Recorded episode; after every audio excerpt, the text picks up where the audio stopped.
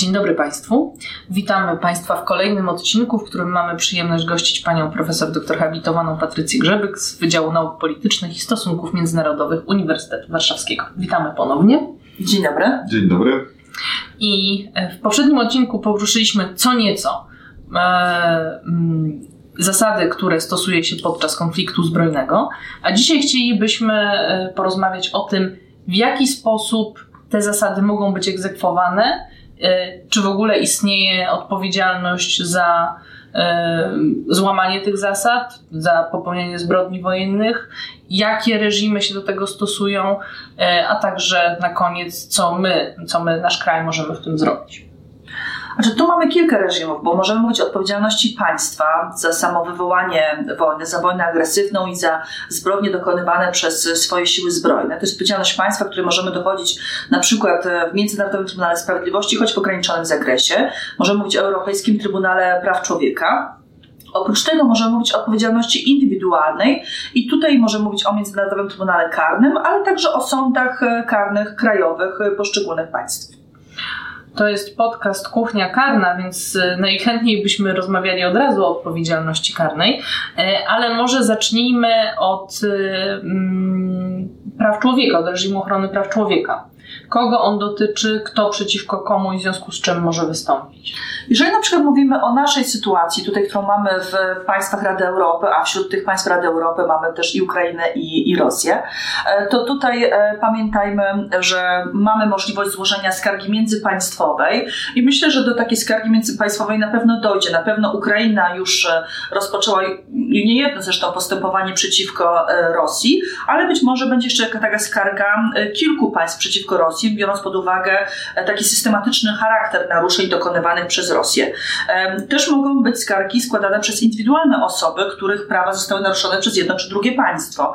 I tutaj pojawia nam się ciekawy wątek, bo biorąc pod uwagę, że to wszystko, co dzisiaj obserwujemy, rozpoczęło się od agresji, która jest zakazana w prawie, to można nawet dyskutować e, o możliwościach pozywania choćby przez rodziny tych rosyjskich żołnierzy, którzy zostali wysłani na tą wojnę i zginęli, o naruszenie ich prawa do życia bo ich nie powinno się wykorzystywać właśnie w celu prowadzenia e, wojny agresywnej. Więc takie możliwości oczywiście są i oczywiście też tak klasycznie konflikt zbrojny między państwami powinien za, y, zakończyć się traktatem pokojowym. I w tym traktacie pokojowym porusza się także kwestie reparacji, prawda? Czyli takich y, właśnie odszkodowań za naruszenia y, prawa. Natomiast czy dojdzie tutaj do zawarcia traktatu pokojowego?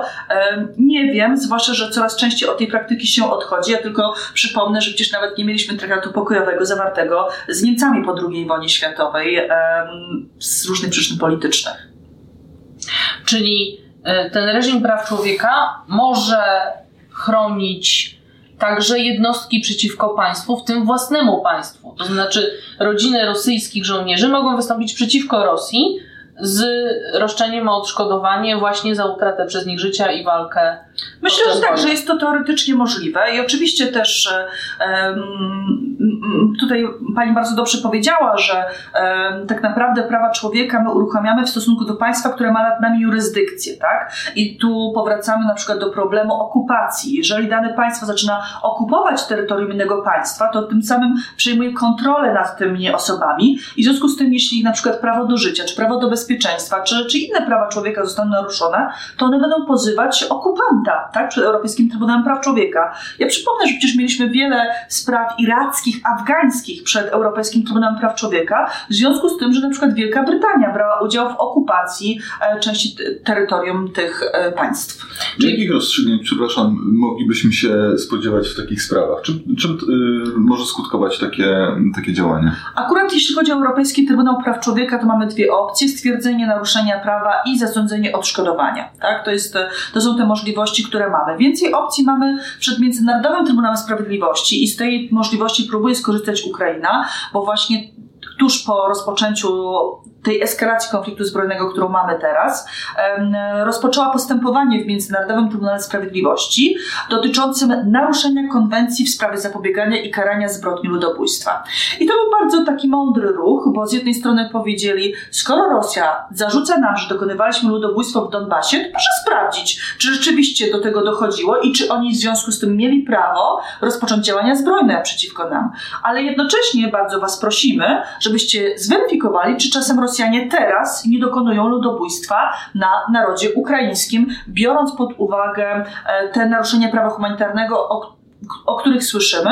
Zresztą właśnie 7 marca, dzisiaj, kiedy nagrywamy ten podcast, rozpoczęły się takie wysłuchanie w Międzynarodowym Trybunale Sprawiedliwości, gdzie Rosja się nie prezentuje, bo postanowiła nie uczestniczyć w tym postępowaniu, ale Ukraina prezentowała różne wnioski dotyczące skali naruszeń, do jakich dochodzi na, e, e, w czasie tego konfliktu przeciwko Ukrainie i, i możliwościach kwalifikacji ich jako zbrodni ludobójstwa. No i właśnie teraz podczas tych e, rozpraw, chyba tak możemy powiedzieć, wysłuchań przed Międzynarodowym Trybunałem Sprawiedliwości, mają być czy wskutek tych rozpraw mają być podjęte decyzje odnośnie środków zabezpieczających. Dokładnie, takich środków tymczasowych, które MTS może zarządzić. Na przykład zapewne Ukraińcy liczą na to, iż MTS powie, że w związku z tym, że nie dochodziło do ludobójstwa albo że jest szansa na takie popełnienie ludobójstwa obecnie, powinno się zaprzestać działań zbrojnych, tak? Albo żeby wydano odpowiednie rozkazy swoim podwładnym, żeby nie dopuszczali się szeregu naruszeń, które zarzuca im e, Ukraina w tym tym postępowaniu.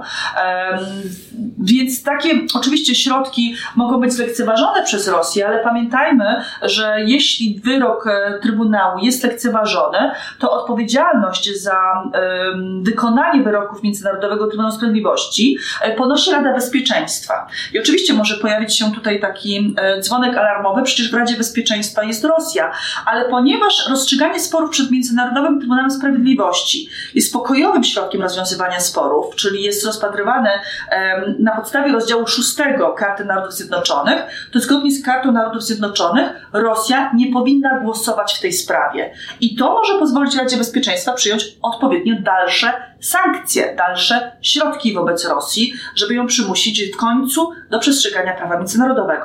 Czyli to by oznaczało, że Rosja nie może wykorzystać swojego prawa weta tak. na forum Rady Bezpieczeństwa Narodów Zjednoczonych. Taką możliwość daje nam Karta Narodów Zjednoczonych, która mówi, jeśli dyskutujemy sprawę na poziomie pokojowych środków rozwiązywania sporów, a na pewno takim środkiem jest e, rozstrzygnięcie w Międzynarodowym Trybunale Sprawiedliwości, e, dane państwo, które jest stroną sporu, powinno się z głosowania wyłączyć.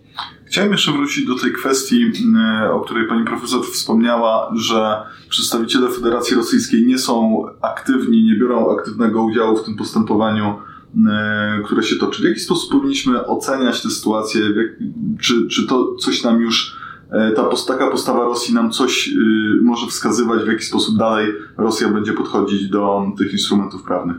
Znaczy, sądzę, że e, Rosja próbuje podważyć całe to postępowanie, które toczy się obecnie w Międzynarodowym Trybunale Sprawiedliwości, ale z drugiej strony pamiętajmy, że to wcale nie jest takie wyjątkowe zachowanie. W ten sposób też zachowały się w niektórych sprawach Stany Zjednoczone, natomiast w tym przypadku pamiętajmy, że jednak w składzie orzekającym jest sędzia rosyjski, tak? Sędzia rosyjski, który który dodatkowo ma e, w swoim CV e, takie punkty jak reprezentowanie Rosji e, w sporze przed MTS-em pomiędzy Gruzją a Rosją, reprezentowanie interesów Rosji w ramach procedury wydawania opinii doradczej co do deklaracji niepodległości Kosowa, a to są akurat takie sprawy, które bardzo rzutują na ocenę sytuacji, którą ma dyskutować MTS i zawsze Międzynarodowy Trybunał Sprawiedliwości, nawet jeśli dane państwo nie uczestniczy uczestniczy w odpowiednich wysłuchaniach, w odpowiednich procedurach, to i tak próbuje na podstawie ogólnie dostępnych danych uwzględnić argumentację tego państwa, które jest nieobecne. Z urzędu. Dokładnie, a mając tutaj sędziego rosyjskiego, myślę, że on na pewno zadba o to, aby wszystkie argumenty Rosjan y, zostały tutaj przedstawione. Pamiętajmy też, że jest już szereg oświadczeń prawników międzynarodowych rosyjskich, którzy próbują tą narrację, którą słyszeliśmy od prezydenta Federacji rosyjskiej dodatkowo wzmocnić swoim e, autorytetem. Na razie rozmawiamy o etapie stosowania środków tymczasowych. Bez względu na to, jak one, jakie one będą i jak zostaną wyegzekwowane, y, czym się może skończyć to postępowanie przed MTS-em? Jak, jak, może, jak wygląda taki wyrok? Takim, takim wyroku Międzynarodowy Trybunał Sprawiedliwości będzie musiał stwierdzić, czy rzeczywiście Ukraina dopuszczała się ludobójstwa i czy Rosja dopuszczała się ludobójstwa i czy w związku z tym środki podjęte e, przez Rosję były legalne, prawda? To już jest takie dosyć duże narzędzie presji, nacisku i udowodnienia, że jednak racja była po naszej stronie. I dodatkowo może oczywiście e, zarządzić odpowiednią e, odszkodowanie w związku z tymi naruszeniami prawda? Natomiast pamiętajmy, że postępowanie przed Międzynarodowym Trybunałem Sprawiedliwości, ono teraz, jeśli chodzi o środki tymczasowe, jest błyskawiczne, bo już tydzień po mieliśmy te e, publiczne wysłuchanie, natomiast na wyrok zapewne poczekamy co najmniej rok albo i kilka lat. A to jeszcze takie pytanie od procesualisty czy w postępowaniu przed Międzynarodowym Trybunałem Sprawiedliwości wysłuchuje się świadków, powołuje się biegłych? Czy to jest taki sąd, jaki my znamy z, z naszego, tak powiem kolokwialnie, podwórka? Czy jednak te rozprawy wyglądają trochę inaczej? To jest argumentacja głównie prawna? To jest raczej argumentacja głównie e, prawna. Znaczy mamy taki etap e, ustnego e, wysłuchania obydwu stron, czy stron w ogóle zainteresowanych w danym postępowaniu, a potem są argumenty przedstawiane w sposób pisemny. Oczywiście jest możliwość też, MTS zażąda przedstawienia pewnych dowodów dodatkowych, prawda? Ale to co do zasady to nie jest taki typowy sąd karny, w którym przesłuchujemy świadków, robimy jakiś taki cross-examination. Tu raczej liczy się argumentacja prawna i odwoływanie się do takich ogólnie dostępnych e, dokumentów i faktów. No więc to jest kwestia MTS-u. A mamy jeszcze jeden sąd międzynarodowy, e, no, który już zaczął działać, bo prokurator e, Karim Khan, prokurator Międzynarodowego Trybunału Karnego, e, ogłosił pod koniec zeszłego tygodnia, że wszczyna postępowanie w sprawie wojny na Ukrainie. E, co to oznacza i czy rzeczywiście MTK ma jurysdykcję? Co może zrobić i, i czym to się może skończyć? No to i tutaj musimy zrobić pewne zastrzeżenie, ponieważ ani Rosja, ani Ukraina, ani Białoruś nie są stroną statutu Międzynarodowego Trybunału Karnego, ale w 2015 roku Ukraina e, złożyła deklarację, już drugą, bo pierwsza dotyczyła sytuacji na Euromajdanie, ale zgodnie z tą drugą deklaracją z 2015 roku przekazała um, jurysdykcję nad zbrodniami popełnionymi w związku z konfliktem zbrojnym we wschodniej Ukrainie, e, poczynając od lutego 2014 2014 roku. Tak? E, więc Ukraina przekazała tę jurysdykcję. Międzynarodowy Trybunał Karny może się w tym przypadku zajmować wyłącznie zbrodnią wojenną, zbrodnią przeciwko ludzkości lub ludobójstwem. Nie może się zająć zbrodnią agresji, bo żeby móc się zająć zbrodnią agresji, zarówno Rosja, jak i Ukraina musiały być stroną statutu i być stroną odpowiednich poprawek. E, I to postępowanie poskutkowało tym, że rzeczywiście prokurator rozpoczęła takie wstępne badanie i pod koniec 2020 roku, jeśli dobrze pamiętam, w grudniu opublikowała e, wtedy prokurator Fatou Bensouda raport, z którego wynikało, że rzeczywiście z tych danych, które ma prokurator, wynika, iż do zbrodni objętych jurysdykcją Międzynarodowego Trybunału Karnego dochodziło, dochodzi we wschodniej Ukrainie. Natomiast od tamtego czasu nie poszedł ten następny krok, to znaczy w, formie prośby do Izby e, Przedsądowej Międzynarodowego Trybunału Karnego o zgodę na rozpoczęcie formalnego już dochodzenia. E, I oczywiście to opóźnienie mogło wynikać też z faktu, że Fatou Bensouda opuszczała stanowisko, a właśnie były wybory nowego prokuratora. Międzynarodowy Trybunał Karny ma duże problemy z dostępem do środków, do personelu. Bardzo dużo państw nie płaci składek na czas, tak? Więc te problemy budżetowe rzeczywiście rzutują na skuteczność działania e, prokuratury Międzynarodowego Trybunału Karnego. Ale gdy ta wojna się rozpoczęła, to oczywiście od razu było oświadczenie prokuratora Kana, że ta deklaracja obejmuje też obecne wydarzenia i obejmuje wszelkie zbrodnie, do których dojdzie w związku z tym konfliktem zbrojnym na terytorium całej Ukrainy i w związku z tym prokurator może się zająć zarówno właśnie ludobójstwem, zbrodniami wojennymi, zbrodniami przeciwko ludzkości, już się temu przygląda. Natomiast i tak dalej musiałby wystąpić do tej Izby Przedsądowej, Izby Przygotowawczej o zgodę.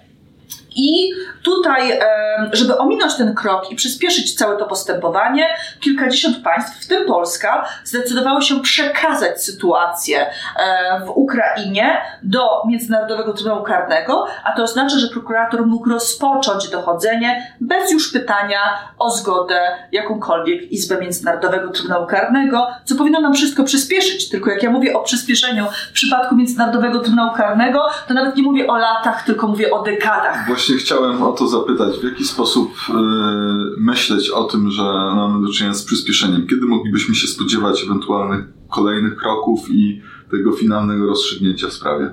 Na razie mamy sytuację, w której prokurator wysłał taką advanced team, czyli taką grupę wąską swoich pracowników, żeby ocenili sytuację na miejscu i to jest kwestia zawiązania współpracy, żeby zbierać dowody tych zbrodni, tak? E, zwłaszcza jest to trudne w sytuacji konfliktu zbrojnego, gdzie często ta kontrola nad danym obszarem się zmienia, te dowody mogą być łatwo niszczone, a to też zaznaczę, że to nie jest proste skazać kogoś za zbrodnię wojenną, bo sam widok budynku cywilnego zniszczonego jeszcze wcale nie dowodzi, że do zbrodni wojennych doszło, bo trzeba sprawdzić, co się działo w tym budynku tuż przed atakiem, kto go zaatakował, jaką bronią. W związku z tym teraz ta współpraca pomiędzy państwami i współpraca samego Międzynarodowego Trybunału Karnego i ustalenie sposobu przesyłania tych dowodów, weryfikacji jest niezwykle ważna. Natomiast pewnie poczekamy, jeśli za parę miesięcy miesięcy, a nawet bym powiedziała, że jak za rok czy za dwa usłyszymy pierwsze nazwiska, e, które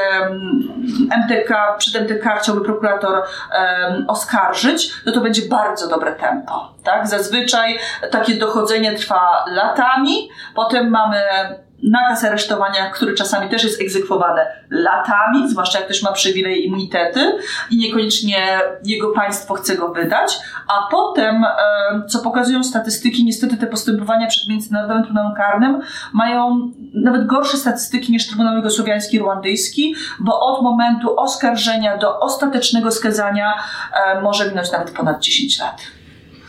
Słyszeliśmy ostatnio, mm, że polska, e, polska prokuratura wszczęła śledztwo e, w sprawie e, zbrodni popełnianych na Ukrainie. Czy to jest tylko właśnie taki formalny ruch, który być może pomoże MTK w prowadzeniu postępowania? Czy my rzeczywiście jako państwo, jako prokuratura i nasze organy śledcze mogą coś zrobić, żeby pomóc w sprawnym, czy może sprawniejszym prowadzeniu tego postępowania. Jeżeli weźmiemy pod uwagę, że naszą granicę już przekroczyło milion uciekinierów e, z Ukrainy, no to jest potencjalnie milion e, świadków w postępowaniach dotyczących zbrodni wojennych czy zbrodni przeciwko ludzkości. Dlatego wydaje mi się, że ruch, w którym nasze polskie służby angażują się w identyfikowaniu potencjalnych świadków, w spisywaniu ich zeznań mniej więcej na bieżąco, bo też wiemy, że w prawie karnym im więcej czasu mija, tym te zeznania przestają być takie E, wiarygodne. Myślę, że ten druk jest bardzo ważny, bo e, on też został wykonany na prośbę władz ukraińskich, prawda? Więc to, co zostanie zebrane teraz w tym postępowaniu w sprawie e, zbrodni takich jak rozpoczęcie wojny napastniczej, czy różnego rodzaju zbrodni wojennych wymienione w naszym kodeksie karnym, może będzie wykorzystane, czy to przez sądy ukraińskie, może rosyjskie, ale także może być wykorzystane przed Międzynarodowym Trybunałem Karnym, czy sądami innych państw, bo pamiętajmy, że wszystkie państwa świata obecnie są stronami konwencji genewskich o ochronie ofiar wojny z 1949 roku. I te konwencje na każde z tych państw nakładają obowiązek wprowadzenia odpowiednich przepisów dotyczących zbrodni wojennych i ścigania sprawców bez względu na to, gdzie oni się tych zbrodni dopuścili i przeciwko komu, czyli tak zwana uniwersalna jurysdykcja. Więc teoretycznie może może tak być, że sprawcy będą sądzeni choćby przed sądem kanadyjskim i dowody zebrane przez polskie służby e, pomogą w skazaniu takiego sprawcy. A czy możemy liczyć na to, że e, głównodowodzący ze strony Rosji, w tym prezydent Federacji Rosyjskiej, zostaną skazani? Bo to wydaje się rzeczywiście bardzo odległa perspektywa. Musiałby się zmienić reżim w Rosji, tak? I żeby nowe władze były skłonne wydać byłego prezydenta Federacji e, Rosyjskiej. E, na razie nie mamy przesłanek, żeby coś takiego w ogóle w ten sposób spekulować. E, I oczywiście przywileje immunitety nie chronią przed odpowiedzialnością w Międzynarodowym Trybunale Karnym, ale jeśli prezydenta nie wyda Rosja, no to nie wyda Federacja Rosyjska, no to trudno mówić o możliwościach jego osądzenia. Natomiast myślę, że trochę błędnie próbujemy się tak zafiksować na temat samego Władimira Putina jako prezydenta Federacji Rosyjskiej. Oczywiście osoby, która podjęła tą główną decyzję dotyczącą ataku na Ukrainę, ale pamiętajmy, że odpowiedzialność ponoszą zarówno dowódcy, przywódcy, ale także wykonawcy ich rozkazów, także zwykli żołnierze. Więc myślę, że to, na czym powinniśmy się dzisiaj skupić, to przypomnienie tym wszystkim żołnierzom Federacji Rosyjskiej, którzy walczą, że ich odpowiedzialność także może dopaść, tak? To znaczy, jeśli świadomie atakują osoby cywilne, obiekty cywilne, to będą za to odpowiadać. A być może Władimir Putin będzie bardzo chętny do współpracy, jeśli chodzi o ich wydanie, bo to będzie cena za budowę nowych relacji z e, państwami świata. Ale nawet jeżeli prezydenta Rosji by się nie udało osądzić, czy nawet postawić przed wymiarem sprawiedliwości, e, to czy mm, ujdzie mu to tak z płatka, czy, czy, czy, czy mogą go czekać jakieś e, inne reperkusje? A drugie pytanie, które mam, to czy się uda osądzić kogokolwiek innego? I tu nie pytam o takie proste przewidywania, ale też e, czy, czy możemy się co do tego odnieść do działalności właśnie Trybunału Jugosłowiańskiego czy Rwandyjskiego? E, więc jeśli chodzi o e, prezydenta Federacji Rosyjskiej, to pamiętajmy, że wydanie na przykład nakazu aresztowania e, prezydenta Federacji Rosyjskiej już będzie miało dosyć mocne skutki takich w relacjach międzynarodowych, bo to mocno ograniczy możliwości podróżowania przez Władimira Putina. Ja tutaj nawiążę do sytuacji byłego prezydenta Sudanu, Bashira, który na przykład nie mógł występować na forum Zgromadzenia Ogólnego w Nowym Jorku, bo dostał jasny sygnał, że jeśli, się, że jeśli wyląduje w Stanach Zjednoczonych, to zostanie aresztowane. Nie bez powodu musiał uciekać nagle z Republiki Południowej Afryki, kiedy tamtejszy Sąd Najwyższy wydawał um, orzeczenie, zgodnie z którym należy natychmiast Bashira aresztować. Więc myślę, że to nie jest e, komfortowa sytuacja dla przywódcy, gdy te jego możliwości podróżowania um, są ograniczone, a dodatkowo wisi nad nim to niebezpieczeństwo bycia skazanym jako zbrodniarz wojenny czy, czy winny innego mm, rodzaju zbrodni międzynarodowych. I jeśli chodzi o drugie pytanie dotyczące osądzenia innych osób, myślę, że tutaj prawdopodobieństwo jest um, o wiele większe.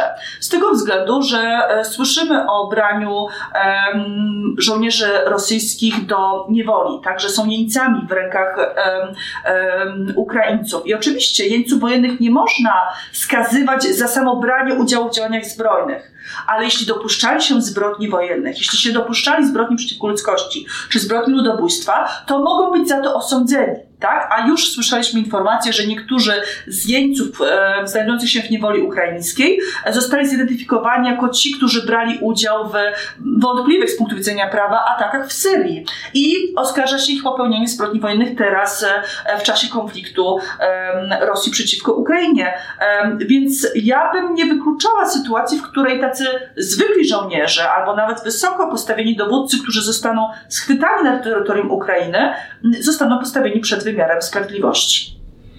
Jeszcze zapytam, jakich rozstrzygnięć moglibyśmy się spodziewać w przypadku właśnie pociągnięcia do odpowiedzialności tych osób, które wykonują rozkazy, czy w, w kontekście tych postępowań, które mm, mogą się toczyć? E, to znaczy oczywiście, w zależności gdzie będą sądzeni, tak? Jeśli według, oczywiście będziemy mieć stosować te kary e, tego prawa, gdzie będą sądzeni. Jeśli chodzi o Międzynarodowy Trybunał Karny, e, tam nie ma kary śmierci, bo w żadnym sądzie międzynarodowym nie ma kary śmierci, to są standardy takie ONZ-owskie, ale jest możliwość skazania na karę dożywotniego więzienia lub na długoletnią karę pozbawienia wolności i dodatkowo można orzec grzywnę.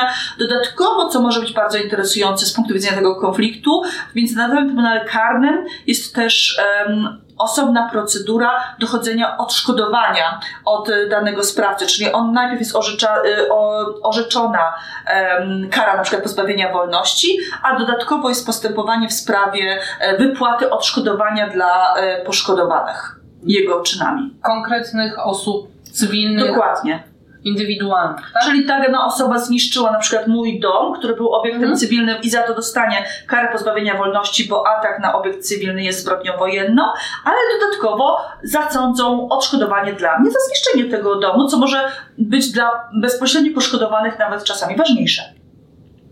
Czyli jest to y, tak samo jak obowiązek naprawienia szkody orzekany przez sądy karne w naszym krajowym systemie, po prostu możliwość uzyskania naprawienia szkody w procesie karnym. Tak, i jest to właśnie ta innowacja, która została wprowadzona do Międzynarodowego Trybunału Karnego w porównaniu do Trybunału Jugosłowiańskiego i Irlandyjskiego. Taką inną innowacją, która mm, tutaj jeszcze nie występuje, ale warto może ją zaznaczyć, bo my na przykład znamy w prawie krajowym odszkodowania za niesłuszne skazanie albo za zbyt długi mhm. areszt. Czegoś takiego nie było w Trybunale Jugosłowiańskim czy Irlandyjskim, ale taką instytucję wprowadzono do Międzynarodowego Trybunału Karnego, co biorąc pod uwagę, ile e, błędnych e, postępowań było prowadzonych prowadzonych w Trybunale Jugosłowiańskim e, daje do myślenia. Czyli pewne mm, e, zdobycze cywilizacji e, wkraczają również do MTK. Dokładnie. No i też pamiętajmy, że Międzynarodowy Trybunał Karny działa na zasadzie komplementarności. On będzie prowadził postępowanie tylko wtedy, kiedy żadne inne państwo nie będzie zainteresowane sądzeniem konkretnej zbrodni, konkretnego sprawcy. Tak? To e, MTK jest skonstruowany w ten sposób, że zawsze pierwszeństwo mają sądy e, krajowe, bo MTK powinien być takim sądem ostatniej szansy. Ma być uruchamiany tylko wtedy, kiedy rzeczywiście inne państwa nie chcą lub nie mogą osądzić danego e, sprawcy. Więc to, że MTK nikogo nie osądzi, to by mnie nie zmartwiło, o ile to by oznaczało, że jurysdykcje innych państw zadziałały tutaj skutecznie. Mam jeszcze jedno pytanie a propos zbierania dowodów, ponieważ jest bardzo dużo y, zresztą pożytecznie działających organizacji humanitarnych, y, które teraz zaczynają ogłaszać, że one też będą zbierać dowody. Y, pierwsza refleksja jest taka, że to świetny pomysł, no bo im więcej mamy tych dowodów, tym, tym łatwiej będzie przeprowadzić postępowania ale czy rzeczywiście, czy, czy nie wiąże się z tym też jakieś ryzyka? Czy ja bym powiedziała w ten sposób, jeżeli to zbieranie dowodów polega na tym, że e, robimy zdjęcia, filmujemy miejsca, w których doszło do danych naruszeń, to nie widzę w tym żadnego problemu. Są świetne na przykład analizy Amnesty International, gdzie już wykorzystują różne metody mierzenia, żeby ocenić um, zakres ostrzału, żeby zidentyfikować dane budynki. To są bardzo ważne rzeczy i, i warto je robić. Natomiast mam wątpliwości w sytuacji, w której te organizacje e, próbują deklarować, że będą e, przesłuchiwać osoby na poczet e, właśnie dowodów e, e, dotyczących zbrodni wojennych, bo po pierwsze, żeby takie zeznania były wykorzystane, to one muszą być przeprowadzone w odpowiednim reżimie i lepiej, żeby tym się zajęły e, służby państwowe, instytucje państwowe do tego upoważnione. Zwłaszcza, że ja obserwuję też takie różnego rodzaju informacje właśnie w mediach, że kolejna organizacja, kolejna instytucja chce zbierać te dowody, ale zastanówmy się, dla kogo, tak? Bo jeśli to są, nie są instytucje takie zaufania publicznego, to równie dobrze dane osób przesłuchiwanych mogą być przekazywane nie służbom polskim czy ukraińskim, ale rosyjskim. I z tego niebezpieczeństwa też trzeba sobie zdawać sprawę. A po drugie, pamiętajmy, że osoby uciekające przed wojną, one są już straumatyzowane, więc sposób ich przesłuchiwania, pytania, jakim zadajemy, powinny być no, przemyślane i one też nie powinny odpowiadać na te same pytania dokładnie. dokładnie żeby ich niepotrzebnie dodatkowo nie traumatyzować. A poza tym pamiętajmy, że im więcej razy jesteśmy przesłuchiwani na daną okoliczność, to, to też jest kwestia, mogą wyschodzić pewne niespójności, co może zaszkodzić później dalszym postępowaniom. W przypadku y, tej wojny, która mm, się toczy, y, no, można powiedzieć, że mamy do czynienia z y, chyba niespotykaną dotąd skalą takich dowodów cyfrowych ponieważ y, widzimy mnóstwo relacji w internecie, y, które są autorstwa dziennikarzy, to z jednej strony, a z drugiej strony cywile bardzo często sięgają po telefon, nagrywają jakieś poszczególne zdarzenia. Y, czy istnieją tutaj jakieś standardy zabezpieczania takich dowodów, y, postępowania z takimi dowodami? Czy to jest jeszcze y, zagadnienie niezidentyfikowane i na temat którego trybunały się nie wypowiadały. Nie, tego typu dowody są oczywiście dopuszczalne, tylko e, tak naprawdę my musimy ocenić też wiarygodność tego typu dowodów, dlatego są takie różnego rodzaju wytyczne dla osób, które są, które chciałyby dokumentować zbrodnie wojenne, które, e, do których dochodzi w ich pobliżu, no bo też e, biorąc pod uwagę też możliwości dzisiaj fabrykowania dowodów, no to kluczowe jest dla nas, żeby na tym filmie było widać, kiedy on został nagrany, przez kogo, w jakich okolicznościach, o której godzinie, w jakim czasie. Też warto osobom wyjaśnić, co warto sfilmować, że też e, trzeba sprawdzić na przykład, nie wiem, jeżeli jest narzędzie zbrodni, jest ten pocisk, to może warto zrobić zbliżenie, bo potem będziemy mogli rozpoznać, kto najprawdopodobniej e, użył danej broni. E, I jeśli chodzi na przykład o praktykę Międzynarodowego Trybunału Karnego, to oni mają nawet specjalną komórkę, która zabezpiecza filmy wrzucane na przykład na YouTube czy inne serwery. Deklarowali, że robili to także w kontekście konfliktu syryjskiego, gdzie jurysdykcji co do zasady nie mieli, ale mówili, no jest szansa, że być może w przyszłości Rada Bezpieczeństwa nam tą sytuację przekaże, więc my na wszelki wypadek, wiedząc, że takie drastyczne filmy się pokazują, my je zabezpieczamy. I ja też dodam, że na przykład jeden z takich filmów em, nagranych prywatnie, wrzuconych właśnie bodajże na serwer YouTube, został wykorzystany już w pierwszym procesie Lubangi Deilo dotyczącym e, rekrutowania i wykorzystania dzieci w siłach zbrojnych.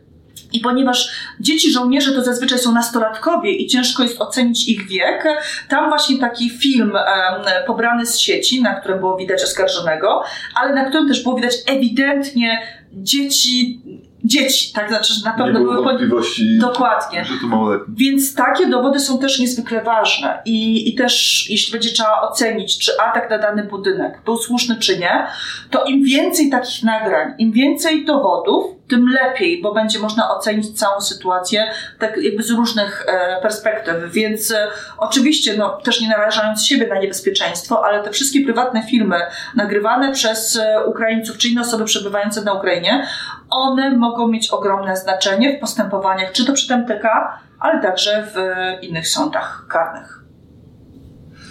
Dziękujemy bardzo za tę ciekawą rozmowę.